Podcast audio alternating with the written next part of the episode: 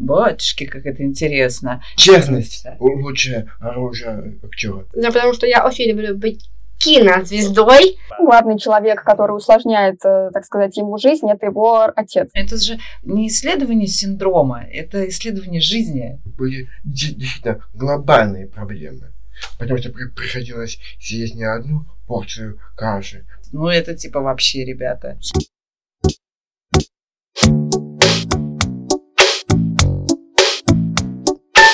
Какая разница? Подкаст благотворительного фонда Downside Up, в котором люди с синдромом Дауна и их близкие делятся честными историями о своей жизни и о том, что их волнует. А эксперты рассказывают о том, как можно сделать жизнь людей с особенностями еще лучше. Какая разница? Все самое интересное и правдивое о людях с синдромом Дауна и их жизни. Здравствуйте, меня зовут Ольга Маховская, я контент-менеджер фонда и ведущая подкаста. Может ли кино повлиять на отношение общества к людям с синдромом Дауна и на отношение людей с синдромом Дауна к самим себе? Что оно дает зрителям и что оно дает актерам, их родным и близким? Обсудим сегодня эту тему с теми, кто снимает кино, и с теми, кто в нем снимается. Обсуждать эту тему мы начнем с режиссером-документалистом Анастасией Калиушевой. К нашей беседе присоединятся актеры театра и кино Григорий Данишевский и Марина Маштакова, а также мы узнаем мнение режиссера Игнасио Маркеса. Для этого мы отправимся в Венесуэлу. Анастасия Калиушева, режиссер-документалист, преподаватель медиалаборатории Downside Up. Фильмография Анастасии – несколько документальных фильмов о людях с синдромом Дауна и фильмов, снятых совместно с людьми с синдромом Дауна. Все верно? Да, да. Всем привет. Спасибо большое, что позвали. Очень приятно. Ты педагог медиалаборатории фонда. Угу. Как ты там оказалась? Ой, это фокус-фокус просто был. Я пришла поснимать театральную мастерскую. И это было так очаровательно, это было так интересно. У меня не было никаких вообще ни предубеждений, ни мыслей насчет ребят с синдромом Дауна. То есть я пришла как белый лист сюда. Наблюдая за ними, вот я буквально один день у них снимала, я подумала, батюшки, как это интересно. Как это интересно, что я вижу человека, который отличается от меня, но капец как похож. И это было вообще какое-то магическое что-то, потому что я смотрела и думала, ой, это так на меня похоже, и вот так я себя веду, и вот это со мной происходит. И это меня просто невероятно очаровывало. Я за ними год наблюдала, год снимала их. У меня есть не снят, точнее, снятый, но не случившийся фильм про нашу театральную мастерскую. Вообще, ты в курсе, как появилась медиалаборатория? Мы и придумали. То есть это была идея Аллы Евгеньевны. Поясним для слушателей. Алла Евгеньевна Киртоки – это руководитель психологической службы Downside Up. И мы с Ниной просто стали пробовать разные-разные-разные штуки. Реально такого проекта не существовало. Я гуглила что-то. Я такая думаю, ну должны же быть хоть где-то какой-то опыт. И вот есть отдельный опыт в Германии. В Германии, когда ребята делают журнал. Есть отдельный опыт а, в Австралии, где есть киностудия, где люди с, вообще с разными особенностями на всех этапах кинопроизводства присутствуют. И вот в две тысячи семнадцатом не было ничего вот такого комплексного, а чтобы еще их и интернету обучать, ну это типа вообще, ребята, сложная задача, потому что нету никаких методических материалов, на что можно опереться, и этого реально же никто никогда не делал. И мне кажется, что это меня прям просто, это такой был мне вызов. И такая, никто никогда не делал, значит, надо сделать. И вот Алла меня познакомила с Ниной, с моей э, коллегой. Нина Иванова – это редактор и обозреватель журналов о людях с синдромом Дауна «Сделай шаг» и «Синдром Дауна. двадцать первый век». Журналист и преподаватель медиалаборатории. И мы вместе начали как-то пробовать с ребятами разные штуки. И все, это любовь. Когда я изучала тему, как появилась медиалаборатория, я поняла, что она вообще родилась в качестве идеи для развития культуры речи ребят. Понятно, что у ребят есть некоторые проблемы с выражением своих мыслей и так далее, то есть это мешает им, соответственно, социализироваться, там, общаться. Вот. И поэтому вот из этой идеи, грубо говоря, выросла идея медиалаборатории. Журналистика, как владеть интернетом и кино. Как вообще пришла вам в голову идея, что ребята будут сами снимать кино? Даже не сниматься, а они будут его делать. А надо было что-то придумать интересное. Мне кажется, просто это вообще, если честно, даже не в синдроме, дело любому человеку. Интересней что-то изучать, когда ты видишь какую-то короткую цель, и это что-то должно быть, что тебя привлекает. Большая работа по написанию сценария в течение года, И в конце они все знали, что мы будем снимать фильмы, и эта мысль их зажигала. Кино ребятам очень интересно было, то есть вообще обсуждать кино, говорить про кино. Они как-то все этим... Они много смотрят кино, на самом деле, и причем разного, и очень хорошего. Ну да, первый год мы смотрели, ну, в основном Чарли Чаплин, потому что он как-то был такой больше на слуху, то есть мы еще все равно обращались к фильмам Бастера Китона и Гарольда Ллойда, но Чарли Чаплин захватил внимание ребят в большей степени. Мы подумали, а почему бы не написать сценарий? Сценарий — это та же самая структура изложения какого-то сообщения. И мы тогда выбрали форму немого кино, потому что еще как раз речью у многих были еще такие вопросики. Получается, ребята пишут сценарии сами, да? Ребята снимаются в качестве главных героев. Скажи, пожалуйста, как тебе работалось с ребятами как с сценаристами и как тебе работалось с ребятами как с актерами? Но они достаточно быстро включились и стали придумывать какие-то смешные штуки, которые могли бы произойти с их персонажами, которых тоже мы там вместе разработали, придумали. И как-то это очень так легко пошло. Такое, в них попало просто вот это вот. Ну, достаточно легко придумывали как-то и сюжетные повороты, и все. Ну, написание сценария, оно было несложным процессом. А, наверное, самое сложное было это собраться и снять. Было такое огонь, пожар. И снимали у меня дома и во дворе. Еще привлекли кота моей подруги. Отличная команда собралась. Да. И мы, по-моему, за один день все сняли, буквально. Вот их театральный опыт, он, конечно, очень как бы такой прям карт-бланш давал. Каждый все равно в этом персонаже был немного, ну, больше собой, чем чем-то придуманным. А в плане написания сценария, в чем была задача? Задача была в том, чтобы они начали рассказывать про себя. Не то, как мама его видит, или там папа, или кто-то из родителей, или близких родственников, а чтобы ученик пришел и начал рассказывать то, что интересно ему самому, да? Что его тревожит, что его волнует, что ему нравится, что ему не нравится, без оглядки вот на какую-то такую родительскую позицию, потому что все равно поначалу они очень много транслировали этого, прям очень много. Со временем стало прям супер легко. То, что касается съемочного процесса, они супер организованные, они еще такие тертые калачи. Мои съемочные смены всегда были по двенадцать часов. И ребята просто э, золотые, потому что они очень так э, стойко их выдерживали. А это правда тяжело. Ну, это прям очень тяжело, это очень изматывает. Наверное, сложнее было вначале именно в занятиях, когда мы что-то писали и придумывали, потому что, да, надо было как-то их там раскачивать, креативность. И у нас с Ниной это было, как бы, не сказать, что у нас был большой опыт до этого коммуникации, а особенно такой педагогической с людьми с синдромом Дауна. Интересно, это ему неинтересно, ты такой думаешь, или, или непонятно?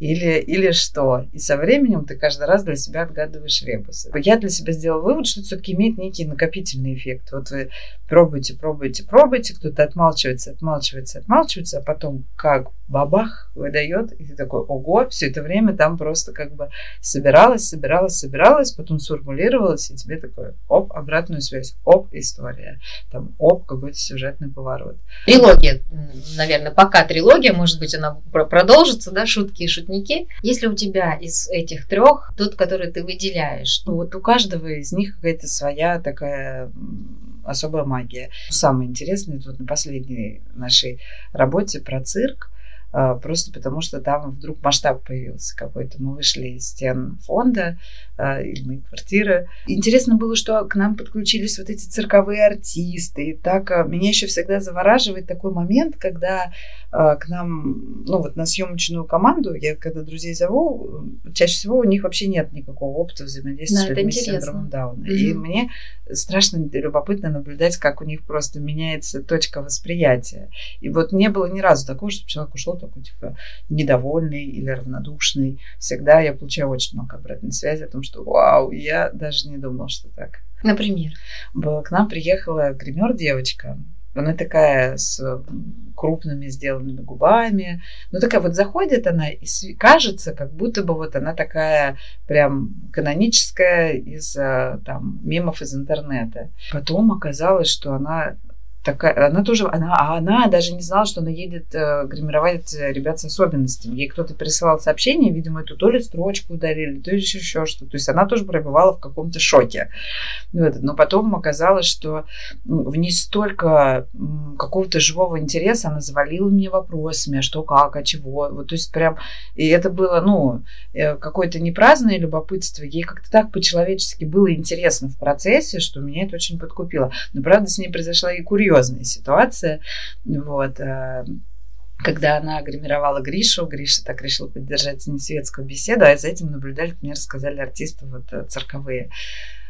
И он так вот с ней поддерживает светскую беседу, он спрашивает, а читали ли вы там вот эту книгу? Она такая, ну, как-то нет, не читала. Он такой, а может быть, вы читали вот эту книгу? Она такая, ну, как-то нет, я эту не читала. И он такой, ну, может быть, вы читали Пушкина? Так, с надеждой я оглядываюсь еще вот на всех остальных, что как бы, как так, то есть в Гришином просто вот восприятии, как бы, смы... ну, непонятно, как можно этого не знать, вот, и, и, ну, мне как-то вот времени не было, была немножко другим занята, да, вот все дела, и человек, который это наблюдал, один из артистов, он говорит, это был, говорит, какой-то такой шок для меня, что... Он настолько, ты, говорит, никогда не ждешь, вот ты даже придумать не сможешь такой диалог. Ты даже придумать такую ситуацию не сможешь, когда стоит там перед тобой нормотипичный человек и человек там с особенностью какой-то. И вот такой диалог между ними происходит. Ну, то есть для меня вот эта ситуация была неудивительная, для меня она скорее вот больше трансформировалась в то, что и у каждого есть какие-то свои преимущества, и у этой девочки оказались свои, у Гриши свои. И, ну, надо сказать, что он очень талантливый, например, очень интересные какие-то штуки. Точно поймала какую-то задачу и реализовала. То есть вот для меня это про то, что мы все настолько разные, и так нормально быть разным, и вообще поменьше бы шаблонов в своей голове иметь любому человеку. Вот я столкнулась со своим шаблоном, и он мне сломался вот, именно вот в процессе съемки этого сюжета. И он был связан, ну, не с ребятами, а с этой девицей. А поменяла ли работа в кино самих ребят? И поменяла ли она, на твой взгляд, тех людей, которые в нем участвовали? Я имею в виду, кроме артистов. Мне кажется, ребята вообще все время меняются. Я вот за ними наблюдаю, сколько, с две тысячи семнадцатого года, и когда они придумывают истории, они что-то про себя находят, и хочется думать, что в процессе съемки тоже что-то они находят там через своих персонажей, узнают что-то про себя еще и еще. У нас там дебаты бывают. Нет, мы так сделаем, нет, мы так не сделаем. Так может персонаж поступить или нет. Это правильно или неправильно, хорошо или нехорошо. Там кто-то отстаивает свою позицию, кто-то там меняет свои взгляды и убеждения. Это все их формирует. А, а всех, кто попадает, ну, вот из ну, всех, кого я звала, так или иначе участвуют в разных съемках, да, всегда говорили, я вообще... Либо я ничего не знал, и теперь просто вау-эффект. Либо еще больше вау-эффект, когда я думала, что они там, типа, вообще ничего не могут. А тут, оказывается, они Пушкина читают, я не знаю, готовы с тобой дискутировать там о кино или еще о чем-то. Кто-то говорил, я думала, что они такие там только муси-пуси, самые вот эти солнечные, добрые. Они, оказывается, очень живые, да, с разным набором. То есть там Марина в позу может стать, я не буду красить губы, все. Но, наверное, самое ценное для меня, что люди, столкнувшись, испытывают, естественно, какую-то тревогу или страх, и в этой коммуникации они его преодолевают. Отлично. Дыхание просто замирало. Я просто не мог прийти в себя. Процесс меня очень сильно впечатлил. А артикуляции, как э, практика, это просто необходимо для актера. Съемки длились не двенадцать часов, а шестнадцать часов. Я с тобой любимым для всех. Я могу больше. К нашей беседе присоединяется Григорий Данишевский. Гриша, привет. Гриша – актер театра и кино. Говорю твердо и абсолютно безапелляционно, так как твое фото и твоя фильмография есть на Кинопоиске. То есть это, это уже показатель. показатель. Там, правда, указано в твоей фильмографии всего два фильма, их на самом деле больше. «Уличное освещение», «Съесть слона».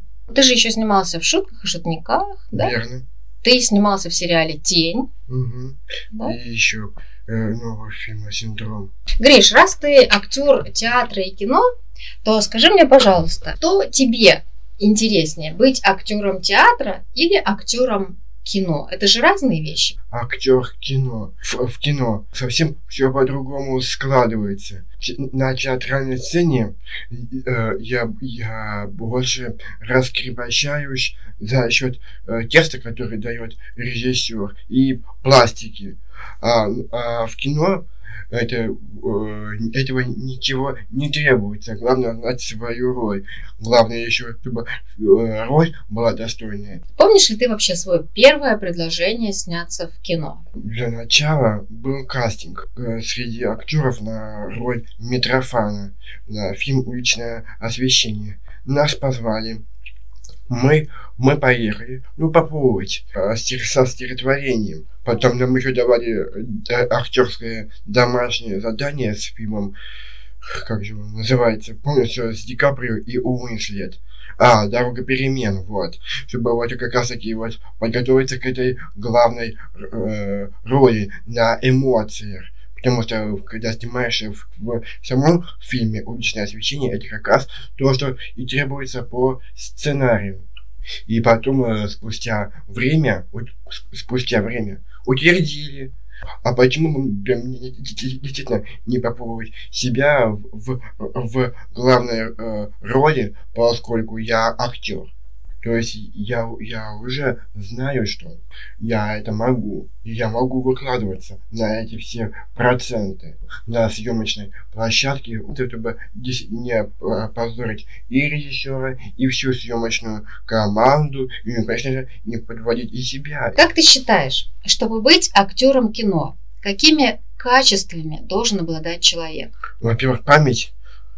Память — это само собой. Потом сама импровизация, это сам фокус, умение выкладываться. Выносливость, потом смелость, решительность, терпение. Вот эти основные качества. Если можно, я поподробнее об этом расскажу. Давай. Дело в том, что первый съемочный день в Златоусте очень был тяжелый. Съемки длились не двенадцать часов, а шестнадцать часов. Снег с дождем и очень холодная погода. По сценарию я был одет в легкую одежду. Согревался только в микроавтобусе. Еще этот ужасный пластический грим. Помню первый раз, когда он был только пробный, я вообще потерял дыхание. А потом в процессе съемок то же самое. Дыхание просто замирало. Я просто не мог прийти в себя. Дыхание замирало, то есть неудобный грим был? Или... Дышать было тяжело. Ага, это сложные будни артистов. Сложные. Да, и, по, и помимо всего прочего, э, по сценарию, э, получается, была, была ночная смена, э, дневная и ранняя утренняя. Это очень тяжело для человека со, со смыслами в развитии. И, и, вот. Мне кажется, это для любого человека тяжело, если честно. Ну, работать по шестнадцать. Не знаю, как для, для других, а я говорю про себя. Тебе было тяжело, но ты справился. Ну да, для, для того, чтобы фильм получился. Кино так и устроено, Гриша, там всегда такие, это прям, я правда считаю, что актеры, профессия, я солидарна абсолютно с Гришей, что надо иметь и выносливость, и терпение, и какой-то внутренний стержень, закалку, потому что это реально всегда вот такие жесткие и сложные условия. Ты говорил в каком-то интервью, что мама очень сильно беспокоилась за то, что ты там замерзнешь. А вообще, насколько мама тебе помогает? Насколько мама... По- мама меня морально поддерживает и помогает бороться за права. Вот ты, когда получаешь сценарий, ты обсуждаешь с мамой, стоит тебе в нем сыграть или нет в этом фильме? Или ты такой сам прочитал, принял решение нет, и говоришь, мама? Принимаю решение не я, принимаем решение мы вместе. Мы советуемся с папой, сначала сами как-то пытаемся это, но потом мы вместе с папой все это, это обсуждаем и принимаем общее решение. А если бы тебя попросили вот в двух словах, там, в двух-трех словах сказать, о чем это кино, ты бы как это сказал? «Уличное освещение» mm-hmm. рассказывало о самом фильме. Главный герой Митрофан, его э, роль включ, включать и выключать, э, или э, уличное освещение. Вот если прям коротко-коротко, о чем этот фильм? «Лучики добра, лучики счастья». А знаешь, а мне кажется, что там очень много про то, что каждый человек должен быть реализован. У него есть вот это вот его место, куда он приходит, включает свет, он помогает там, всему городу, чтобы этот город был освещен. Митрофан в какой-то момент как будто бы теряет вот эту возможность. Ну и в этот момент себя Митрофан как чувствует? Это его вводит в депрессию. Вот, то есть ему что важно?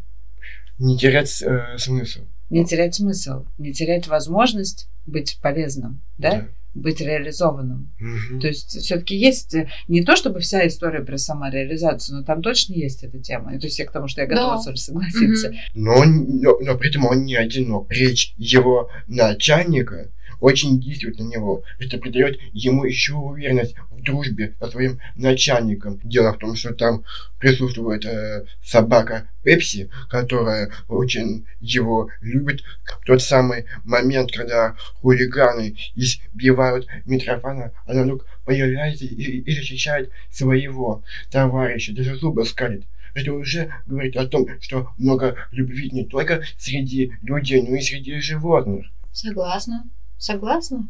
Я рекомендую посмотреть, потому что он действительно настолько пропитан и столько было труда вложено, чтобы фильм получился, чтобы зрителям понравился, чтобы э, смотря, смотря, смотрящие могли и плакать, и ну, воспринять. Так, э, и потом процесс меня очень сильно впечатлил. Как процесс съемки. Процесс съемок. Непосредственно, да. Кстати, поддержу в этом Гришу. Нужно отметить, что в этом году фильм «Уличное освещение» получил награду на Кинотавре.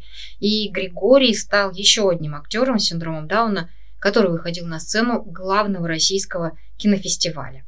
Лет десять назад главный приз получил фильм Геннадия Сидорова «Старухи», в котором одну из ролей сыграл актер театра простодушных Сергей Макаров. Он тоже принимал награду от кинокритиков на сцене в Сочи в две тысячи третьем году. А есть ли какой-то фильм или сценарий, от которого бы ты точно отказался? Вот каких героев ты бы точно не стал играть? Или какие бы поступки ты бы в кино никогда не совершил? Вот тебе предложили бы сыграть такого человека, который совершает такие поступки или имеет такие черты характера? Да, а ты не отказываюсь. А вот может, вот как ты думаешь, может, могут ли тебе предложить что-то такое, что ты прочтешь и скажешь, и это я играть не, не буду никогда? Не То могут. Есть ты будешь согласен даже на самых коварных злодей какой-нибудь. Как Теодор Христиан, тот, тот же самый. Это сериал «Тень». Кашеверовой. Кашеверовой, да. Но да. это сериал «Тень» скорее Николая Ильницкого, да? Да, да. Который был создан по мотивам фильма да. Надежды Кашеверовой. Да. Расскажи, пожалуйста, вот сам про вот этот сериал. Как mm-hmm. тебе работалось с Николаем?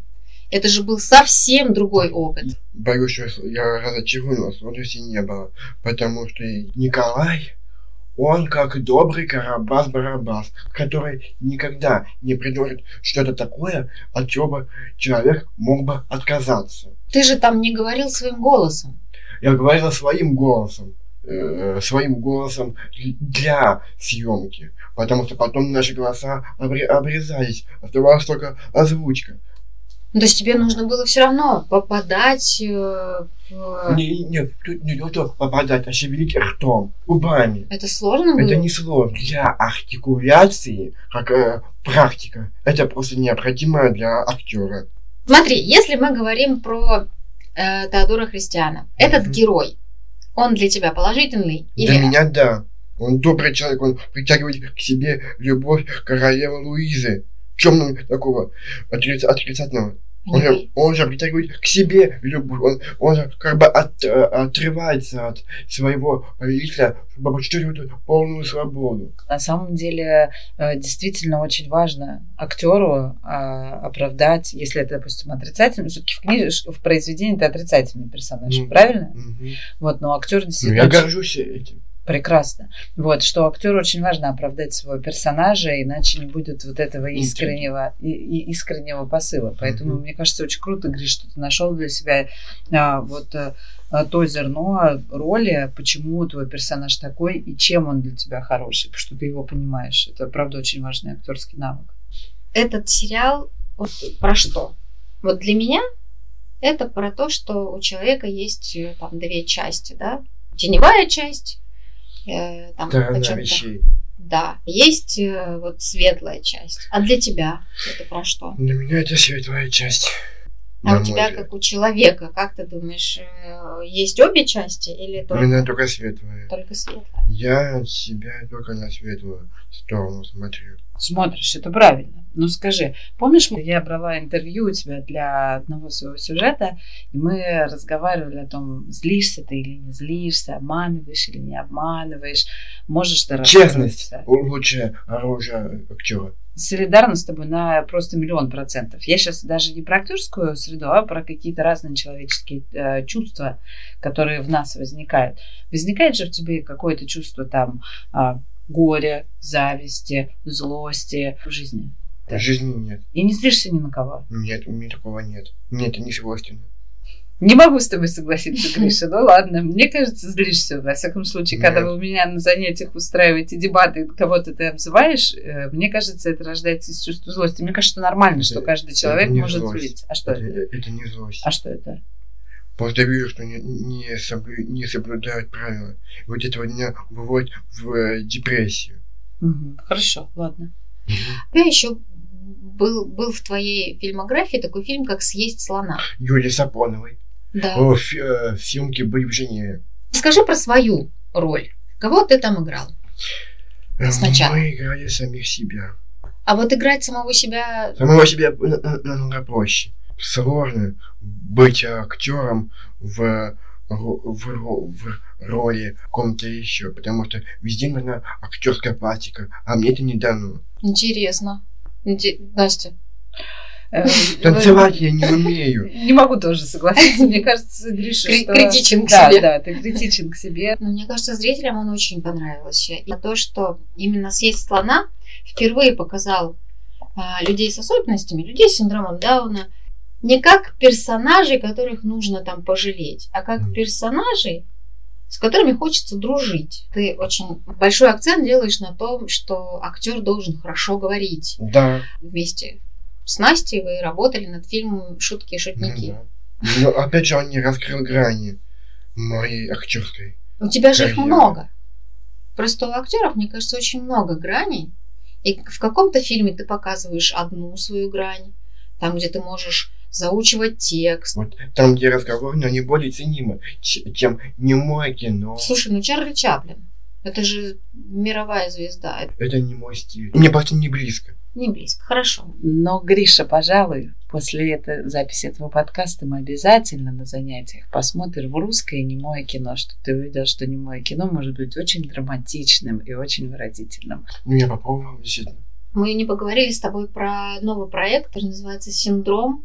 И ты там играешь да, главную да, роль. Я почитал сценарий, мне сценарий понравился, и он действительно добрый, хоть и сложный. Режиссер Роман Курсов. Это история такая очень действительно глубокая, серьезная, со смыслом. Там по сценарию Филипп, двадцатипятилетний, от которого мама отказывается. И передает на руки сиделки. Ну что в этом такого? Нет, ну естественно, она его оберегает от всего. Все это интригующе. Все грани я не раскрываю, поскольку договор подписан. Угу. Вот, но хочу сразу, сразу сказать, что вот в отличие от уличного освещения, здесь были действительно глобальные проблемы. Потому что приходилось съесть не одну порцию каши, потом э, при, при, прыгать на кровати, говорить, выкладываюсь на все проценты. Но тебе эта роль близка? Да. Вот если бы представить твою жизнь без кино, можешь ли ты вообще такой себе Нет, представить? Не могу. Что тебе дает кино? Что тебе дают съемки в кино? Что мне дает? Это возможность раскрыть себя, раскрыть свои возможности. А оно тебя как-то поменяло? Да, в лучшую сторону, в развитии актерского ремесла. А как человека? Не как актера, как человек тебя, вот опыт участия в, в этом кинематографическом процессе, как человека поменяло?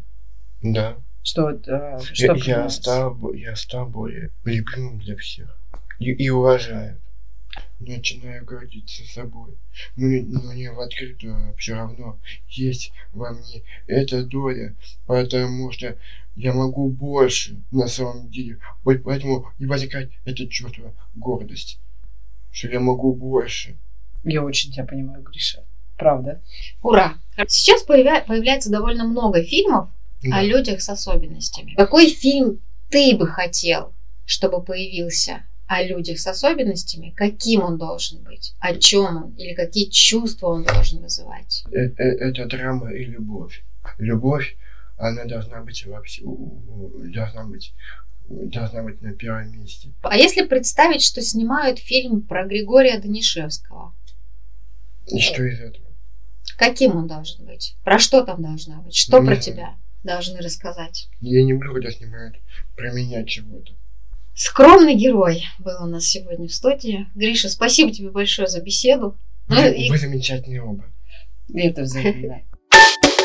Пожалуй, главное зеркало, которое показывает, что происходит в кинематографе и что снимают сегодня о жизни людей с особенностями, это фестиваль «Кино без барьеров», который ежегодно проводит фонд «Перспектива». В этом году на фестивале можно было увидеть несколько лент о людях с синдромом Дауна. Лучшим фильмом был признан глубокий и искренний фильм из Венесуэлы «Особенный». Мы решили поговорить о работе с людьми с синдромом Дауна и о кино с режиссером этого фильма Игнасио Маркесом. Беседовать будем по зуму, поэтому приготовьтесь услышать, как звучит шумная Венесуэла и что думает о значении кино в жизни всех людей Игнасио Маркес. Помогать нам будет наш прекрасный переводчик-волонтер Анастасия Семенова. Buenas tardes. Buenas tardes. Игнасио, очень рада встрече. No, я, я, я, я тоже очень рад. Мы сегодня будем говорить о кино, но прежде я хотела бы задать пару вопросов, которые не совсем касаются кино. Как и когда случилась в вашей жизни первая встреча с человеком с синдромом Дауна? В двухтысячном году я познакомился с родителями учеников старше школьного возраста, и с ними мы начали работать и создали вместе театр. И это была такая взаимная любовь. У меня нет какого-то специального образования, чтобы работать с людьми с синдромом Дауна, но вот как-то так сложилось, что мы друг другу понравились, и э, я влюбился в эту организацию. До этого я никогда не работал с людьми с синдромом Дауна, но э, в шестом классе у меня был учитель, и он очень сильно на меня повлиял, потому что он, э, помимо преподавания в школе, он работал, соответственно, с людьми с синдромом Дауна. И мне, хотя было всего лишь двенадцать лет, он э, очень сильно оказал на меня влияние и поселил во мне этот интерес, э, потому что он очень много рассказывал из своего опыта, из своей практики. И мне, и, скорее всего, нашим слушателям будет очень любопытно вообще, как в Венесуэле живут люди с синдромом Дауна. Часто ли их можно увидеть на улице? Какие у них есть возможности? Могут ли они ходить в детский сад, в школу, устроиться на работу? Жизнь не, не очень простая в Венесуэле для людей с синдромом Дауна, но несколько лет назад была создана такая публичная организация, Национальный совет по работе с людьми с инвалидностью, и хотя этот совет был создан всего лишь несколько лет назад, и как всякая публичная организация государственная, она не всегда хорошо работает, но в любом случае это лучше, чем ничего. Есть постановление этой организации, что пять процентов работников компании должно быть инвалидностью, и это помогает устроиться. Менее, в чем они ограничены? Что самое досадное для вас? По моему мнению, самое тяжелое – это то, что люди считают, что у них возможности ограничены в прямом смысле слова, что они чего-то лишены. Также такое отношение может проявляться даже в семье, и самое главное – это понимать, что а, такие люди, они тоже а, ценны, и а, включать их в общество.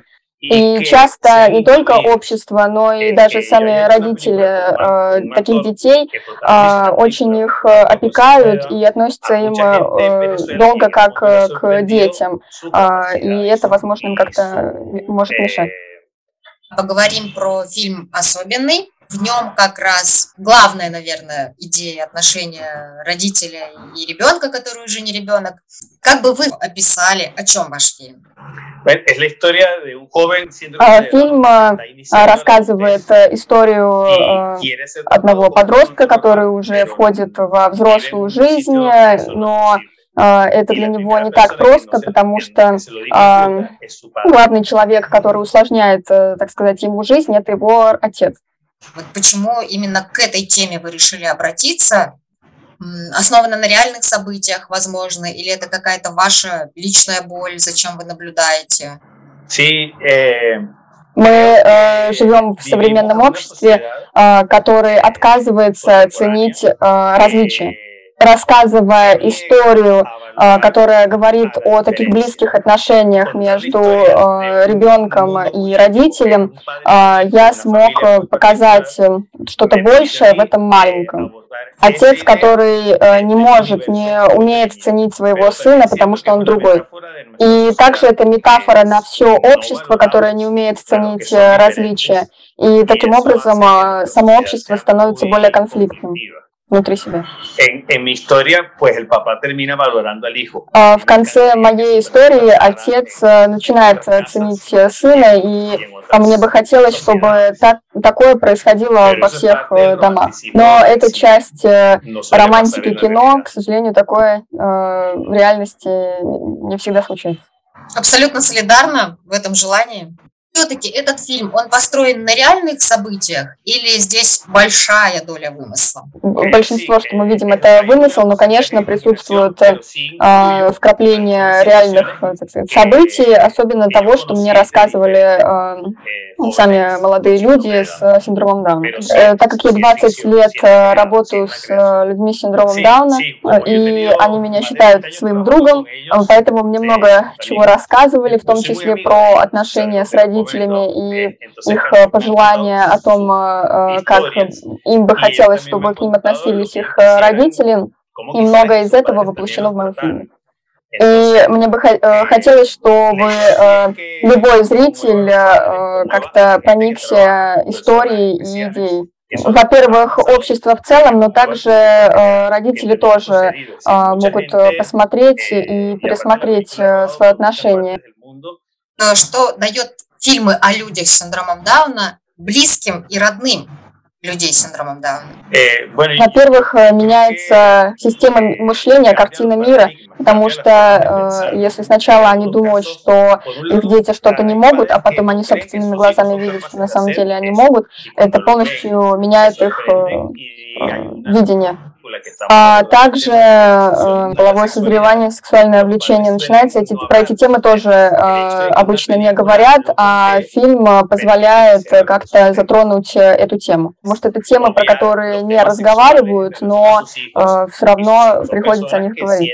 А родители часто относятся к детям, с, своим детям с э, синдромом Дауна так, э, как будто они всегда будут оставаться детьми, но они раз и а, у них появляются взрослые желания. А, об этом говорят многие критики, это отмечают, что главный герой фильма, парень с синдромом Дауна, он обретает достоинство. У многих людей с синдромом Дауна, с которыми вы знакомы, взрослых людей с синдромом Дауна, вы а, замечаете вот это вот чувство собственного достоинства. Да, и это меня очень радует. Работая в театре, снимая фильмы. Может ли кино повлиять на ощущение или на отношение людей с синдромом Дауна к самим себе? Да, особенно когда снимается кино, потому что в отличие от театра актеры могут видеть себя на записи, и они очень гордятся своей работой, тем, что они сделали. И это очень мило смотреть на их эмоции, пока они смотрят фильм, где они играли, потому что они очень вживаются в роли, и они переживают снова это состояние, когда они были на сцене. Актер, который играл в вашем фильме главную роль, как на него повлияла э, эта работа? А, да, сейчас он более независимый, потому что, когда мы репетировали, ему приходилось добираться от дома до зала, где мы репетировали самостоятельно. Он стал более самостоятельным, независимым, что очень важно для таких людей, потому что ощущение, что они могут завоевать мир, очень важны и дают сил. Фильм существует уже, ему уже два года, да? За эти два года вы наверняка получали массу отзывов от критиков, от родителей, от, ну, от, от разных людей. Какой из отзывов запомнился вам больше всего? В Москве ко мне подошел отец ребенка.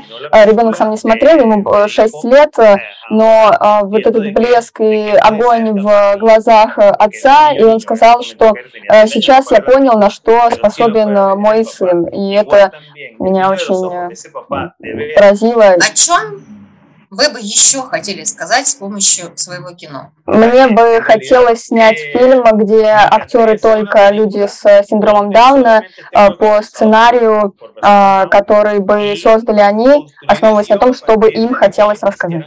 Все время что-то меняется, потому что чем больше общаешься с людьми с синдромом Дауна, тем больше начинаешь больше их ценить. И чем больше я их узнаю, тем больше мне хочется о них рассказывать, особенно говорить на темы, про которые обычно не говорят. Благодарю вас за вообще ваш взгляд на этот мир, за вашу работу и за прекрасную беседу. Спасибо. Спасибо большое. Что ж, возвращаемся в Москву с ее реалиями к Анастасии Калиушевой. Настя, а ты как думаешь, для чего людям с синдромом Дауна сниматься в кино? А мне кажется, что медиа очень сильно влияют на восприятие общества любого вопроса. Ну, то есть, чем будет больше каких-то медиа, в которых говорится о людях с синдромом Дауна не как специфично, вот когда там социальный ролик или еще что-то, а просто вот есть актер такой, то это будет переходить в какой-то момент в разряд нормы, что это нормально, что может вот быть человек с синдромом Дауна, что в этом нет ничего супер необычного. Заметила ли ты какую-то тенденцию в последнее время, что людей с синдромом Дауна на экране именно в кино появляется больше? Ну, чуть-чуть, да. Я все время шучу, что я начала снимать людей с синдромом Дауна до тех пор, пока это стало мейнстримом. Но надо сказать, что и сейчас я до сих пор делаю какой-то ресерч, сколько фильмов у нас в России выходит вот э, такого контекста. За рубежом на двадцатом фильме я перестала считать, я поняла, много. Вот, то у нас э, реально с современным вот контекстом медиа, по-моему, четыре фильма всего. Ну, то есть, чтобы понимать, более двадцати и всего четыре. Это гигантская разница. Ты говоришь, что ты начала снимать с шестнадцатого года и снимаешь до сих пор. Твой взгляд кинематографический, он поменялся? Но меняется в контексте. Ну, то есть, жизнь вокруг меняется. То есть, у меня, наверное, расширяется какая-то точка представления о том, какие эти ребята. Я замечаю, как меняются их потребности какие-то, их увлечения. И открываю для себя вместе с ними, как они про себя открывают какие-то новые штуки. Это же не исследование синдрома, это исследование жизни, и в том числе их жизни в контексте вообще всего, что происходит в нашем мире. Ну тогда давай поговорим про твой, про твой фильм, который уже вышел, который называется «Я тоже». О чем ты снимала? Вообще я его придумала прям незадолго до пандемии. У меня была идея взять камеру, пойти на улицу, вообще у незнакомых людей спрашивать про людей с синдромом Дауна. Тогда, наверное, самое горячее для меня было, вот есть такая специфика воспринимать людей с синдромом Дауна как солнечные, да, самые добрые, самые хорошие. А что, другие дети плохие? Или другие люди, они что, злые, самые злые, а эти самые добрые? Плюс, как бы, я думаю, вот тот, кто так говорит, никогда не был у меня на занятиях, потому что у меня там такие иногда страсти бушуют, особенно поначалу, когда были вопросы с дисциплиной, ребята были чуть помладше, То есть там прям все как у всех. И злиться, и как они хитрили, ёшки-матрёшки. Это вообще просто отдельный кейс моей радости, если честно.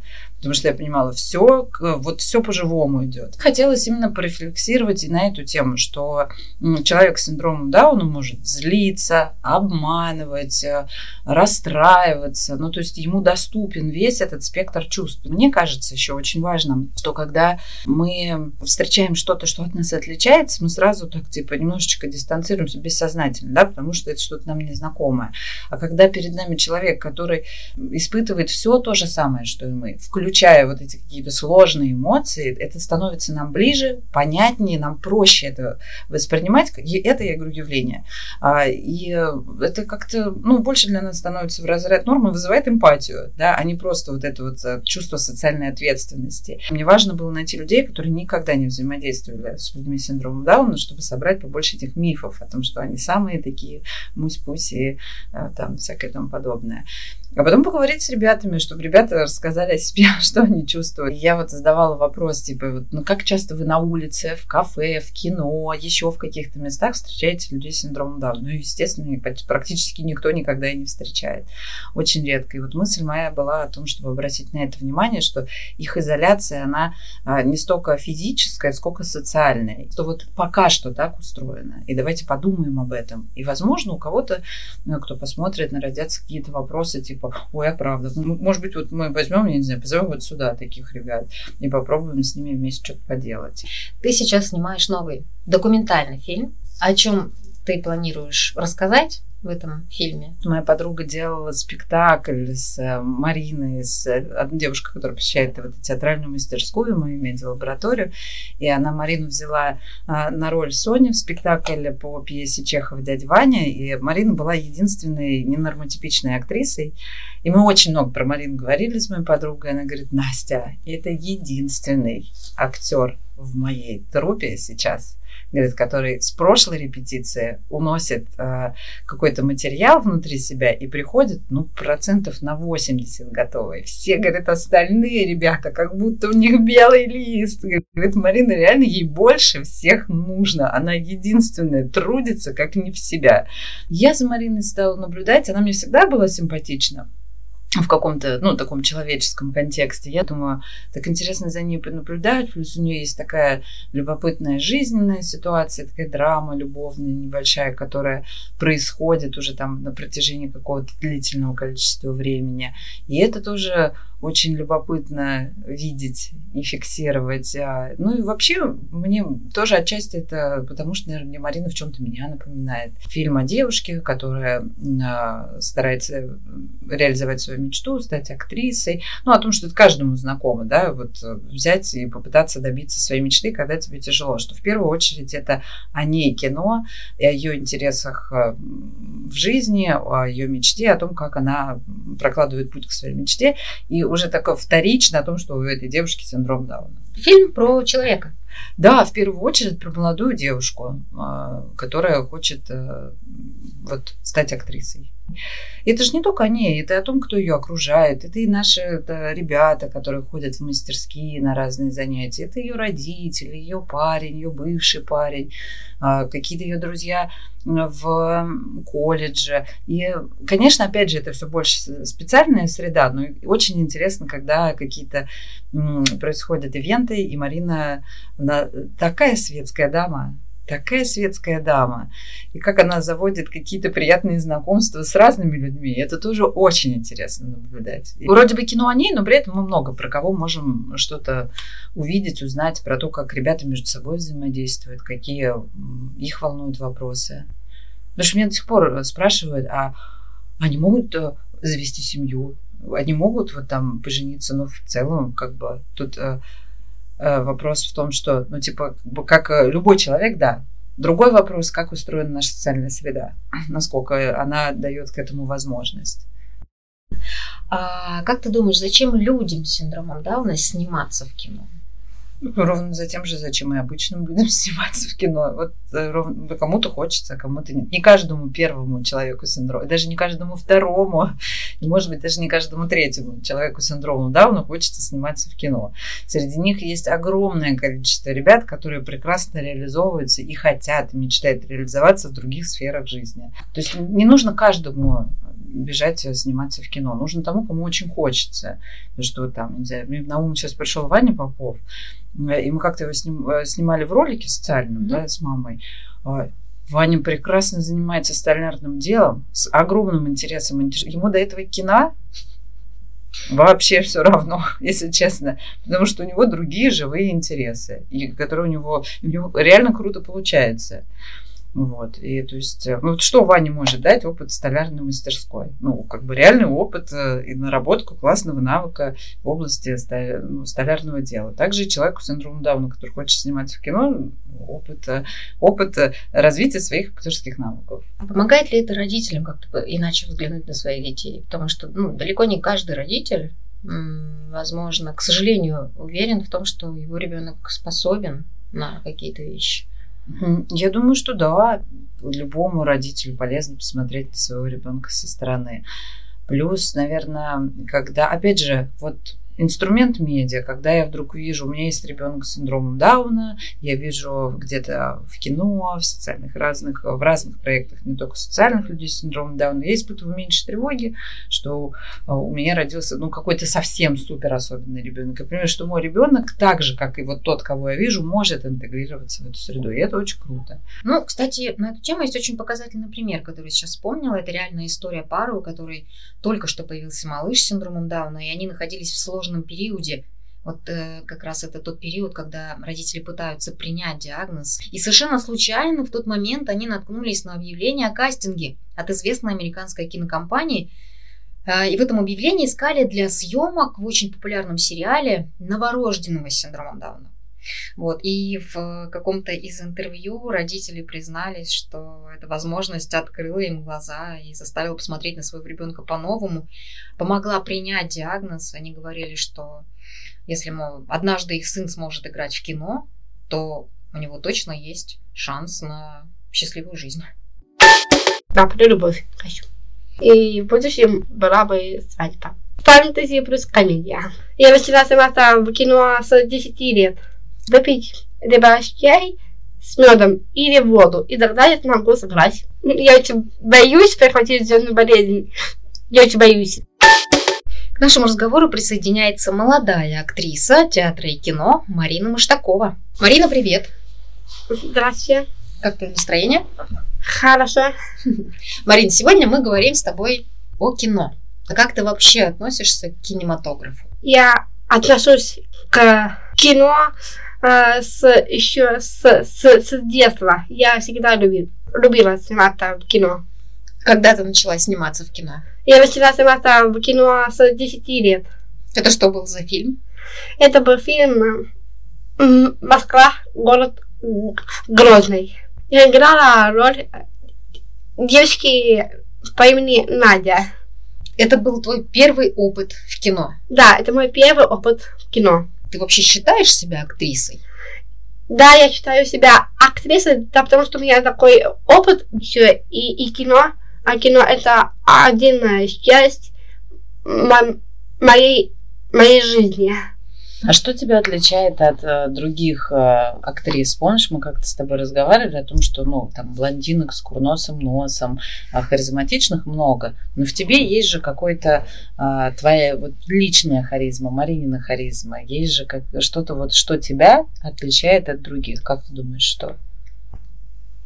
Я думаю, я отличаюсь от других артисток внешне, но есть у меня такая способность, который меня отличает от, от других молодых артисток, проявлять искренность.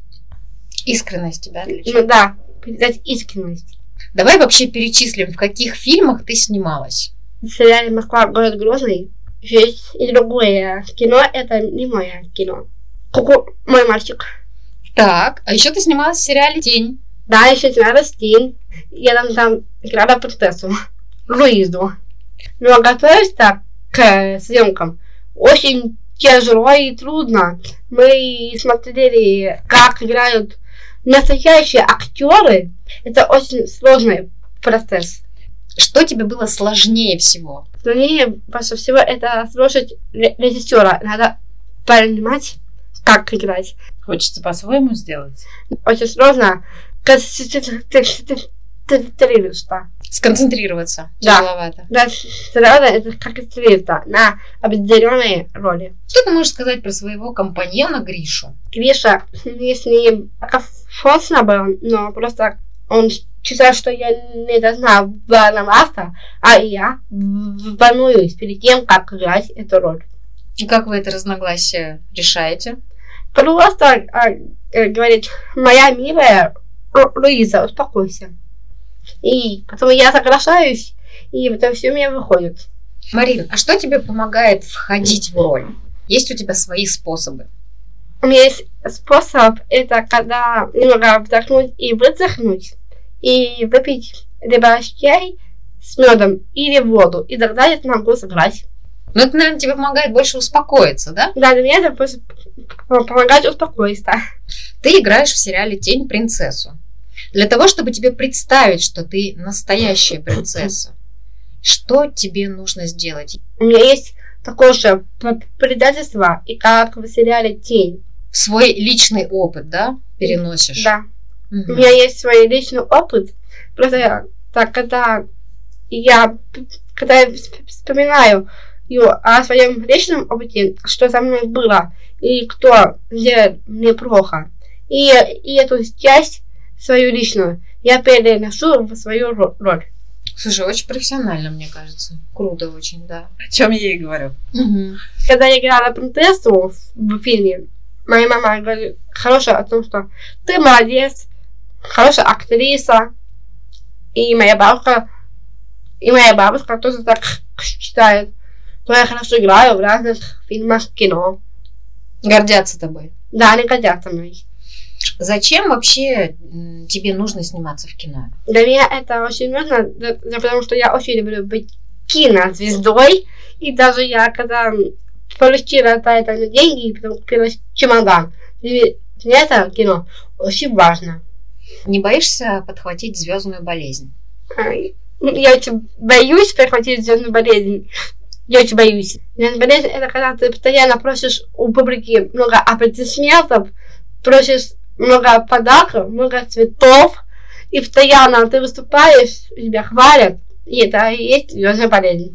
Ну ты нормально относишься к критике? Ну я нормально отношусь к, к критике, но когда если ну, сильно меня критиковать, то я могу возбеситься. Понятное чувство. Давай повспоминаем э, про фильм «Шутки и шутники». Ты играла Свету. Да. Расскажи про свою героиню, какой у нее характер? У Светы характер рубчивый. Она постоянно ну, пишет О, о любви, поэтому Света такая влюбчивая натура. Да. Вы писали сценарий, во-первых, да? Я, кстати, тоже хотела об этом сказать, что на самом деле, наверное, ты поправь меня, Марина, если я не права, большая и сложная, и такая прям действительно важная работа была проделана ребятами именно в придумывании сценария. Если пишем сценарий, то мы, то мы все вместе пишем, а после этого мы думаем, как Ну, правильно, ну, согласен, и в кадре, и вне кадра. Настя, у вас с Мариной на съемочной площадке были какие-то разногласия? Мне кажется, у нас было единственное разногласие только по поводу того, красить глаза или не красить, красить ли, делать ли поправки по макияжу или нет. Ну, такие какие-то бытовые моменты. Не первый раз слышу, у тебя вообще возникают сложности, когда речь идет о гриме. Да, потому что это я не очень люблю яркий цвет. Лишних красок вообще-то не хочется. А если для роли надо? Я не очень люблю, но надо. Это же моя роль. С тобой можно всегда договориться, да? Да, есть, да. Можно всегда договориться. Вы сейчас с Настей работаете над фильмом о тебе. Да. Это о моей жизни, о моем личном пространстве. Тебе легко впускать? Нелегко это пускать, это для меня очень привычно, И я очень люблю сниматься. И даже и везде. Что бы ты хотела, чтобы зрители, которые смотрят кино про Марину, почувствовали? Радость, чтобы они почувствовали восхищение, чтобы они смотрели с удовольствием. Не только мне лично, но и другим людям должно быть, ну, это быть. И интересно им быть. Не только для своих же. А что бы ты хотела, чтобы они про тебя узнали? Чтобы побольше со мной общались, и чтобы когда ну, было ну, показано, кто я на самом деле, чтобы они обо мне узнали. А кто ты на самом деле? Я обычный ну, ребенок, я обычная ну, девушка, которую все очень любят сильно. Какое кино ты бы хотела, чтобы про тебя сняли? Вот о чем бы оно было? Да, про любовь хочу.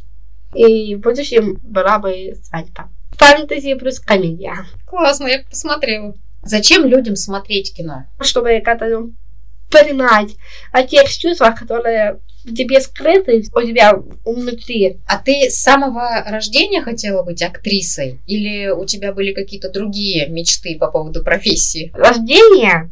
Когда была маленькой, я всегда мечтала играть на флейте, сниматься в кино. Это еще с моего рождения я мечтала быть актрисой, киноактрисой и, и швеей. Еще в одном. Угу. Швея, актриса и музыкант. Да. Ну, слушай, мне кажется, в твоей жизни это все случилось. Да. Спасибо тебе большое, что ты пришла. Надеемся, что мы увидим тебя в новых ролях и в новых фильмах. Спасибо вам большое.